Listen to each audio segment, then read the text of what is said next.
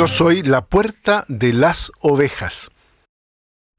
Queridos amigos, estamos en el cuarto domingo del tiempo de Pascua.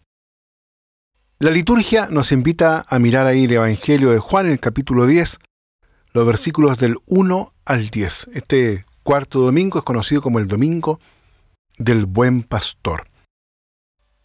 La liturgia de Pascua nos presenta en este día uno de los íconos más bellos desde los primeros siglos de la Iglesia, de cómo se ha representado al Señor Jesús, el buen pastor. El Evangelio de Juan, en el capítulo décimo, nos describe los rasgos particulares de la relación entre Cristo pastor y su rebaño. Una relación tan íntima que nadie podrá jamás arrebatar las ovejas de su mano. De hecho, están unidas a Él por un vínculo de amor y de conocimiento recíproco que les garantiza el don de la vida eterna. Al mismo tiempo, el evangelista presenta la actitud del rebaño hacia el buen pastor, con dos verbos muy específicos. Por un lado, escuchar y luego seguir. Estos términos designan las características fundamentales de quienes viven el seguimiento del Señor. Ante todo, la escucha de su palabra, de la que nace y se alimenta la fe. Solo quien está atento a la voz del Señor es capaz de evaluar en su propia conciencia las decisiones correctas para actuar según Dios. De la escucha nace luego el seguir a Jesús. Se actúa como discípulos después de haber escuchado y acogido interiormente la enseñanza del Maestro, para vivirlas cada día. Recordamos en este contexto esa afirmación tan hermosa del Antiguo Testamento. Escucha Israel. Eso que el judío piadoso lo va diciendo y recordando varias veces al día. Por otra parte, Cristo en la liturgia de hoy se llama a sí mismo no solo el pastor, sino también la puerta de las ovejas, como está ahí en el versículo séptimo de este capítulo.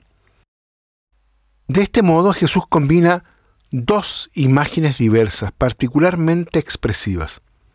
La imagen del pastor, que se contrapone a la de mercenario, y sirve para destacar toda la profunda solicitud de Jesús para con su rebaño, que somos todos nosotros, hasta el punto de darse totalmente a sí mismo por nuestra salvación.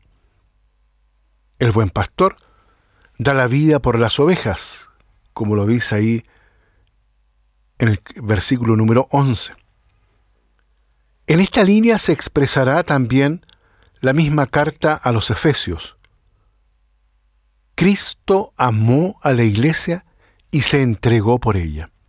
Efesios 5.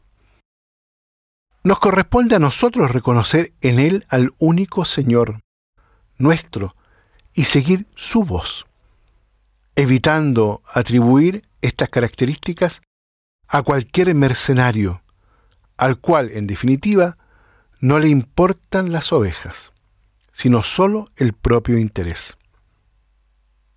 Y esta reflexión nos prepara para así poder entender también la otra imagen de la puerta. Dice Jesús, quien entre por mí se salvará y podrá entrar y salir y encontrará pastos. Con estas palabras afirma lo que después anunciarán los apóstoles. Ningún otro nombre nos ha sido dado entre los hombres por el cual podamos ser salvados. Él es nuestro único acceso al Padre. Él es la única puerta. Y en Él toda nuestra vida encuentra su más auténtica libertad de movimiento. Todo cuanto hacen de palabra o de obra, háganlo todo en el nombre del Señor Jesús. De este modo, queridos amigos, entramos entonces a celebrar la liturgia en este cuarto domingo de Pascua. Por un lado, la relación íntima, personal, a la cual Jesús nos invita para poder escucharlo, acogerlo y seguirlo. Pero no solo seguirlo, sino también entrar por medio de él, que es la puerta, a esos pastos, a esa vida eterna, a esa vida nueva que él mismo en su misterio pascual nos ha regalado a cada uno de nosotros. Pidámosle a la Santísima Virgen María que si hay alguien que ha escuchado la palabra de su Hijo, la palabra de Dios, es ella. Y no solamente la ha escuchado, sino que le ha dado un lugar en su interior, a tal punto que la palabra se ha hecho carne en ella. Pidámosle su cercanía y su gracia para aprender a escuchar la voz del pastor que nos llama a cada uno por nuestro nombre, y así ingresar a la vida eterna a través suyo. Que Dios los bendiga a todos y a cada uno.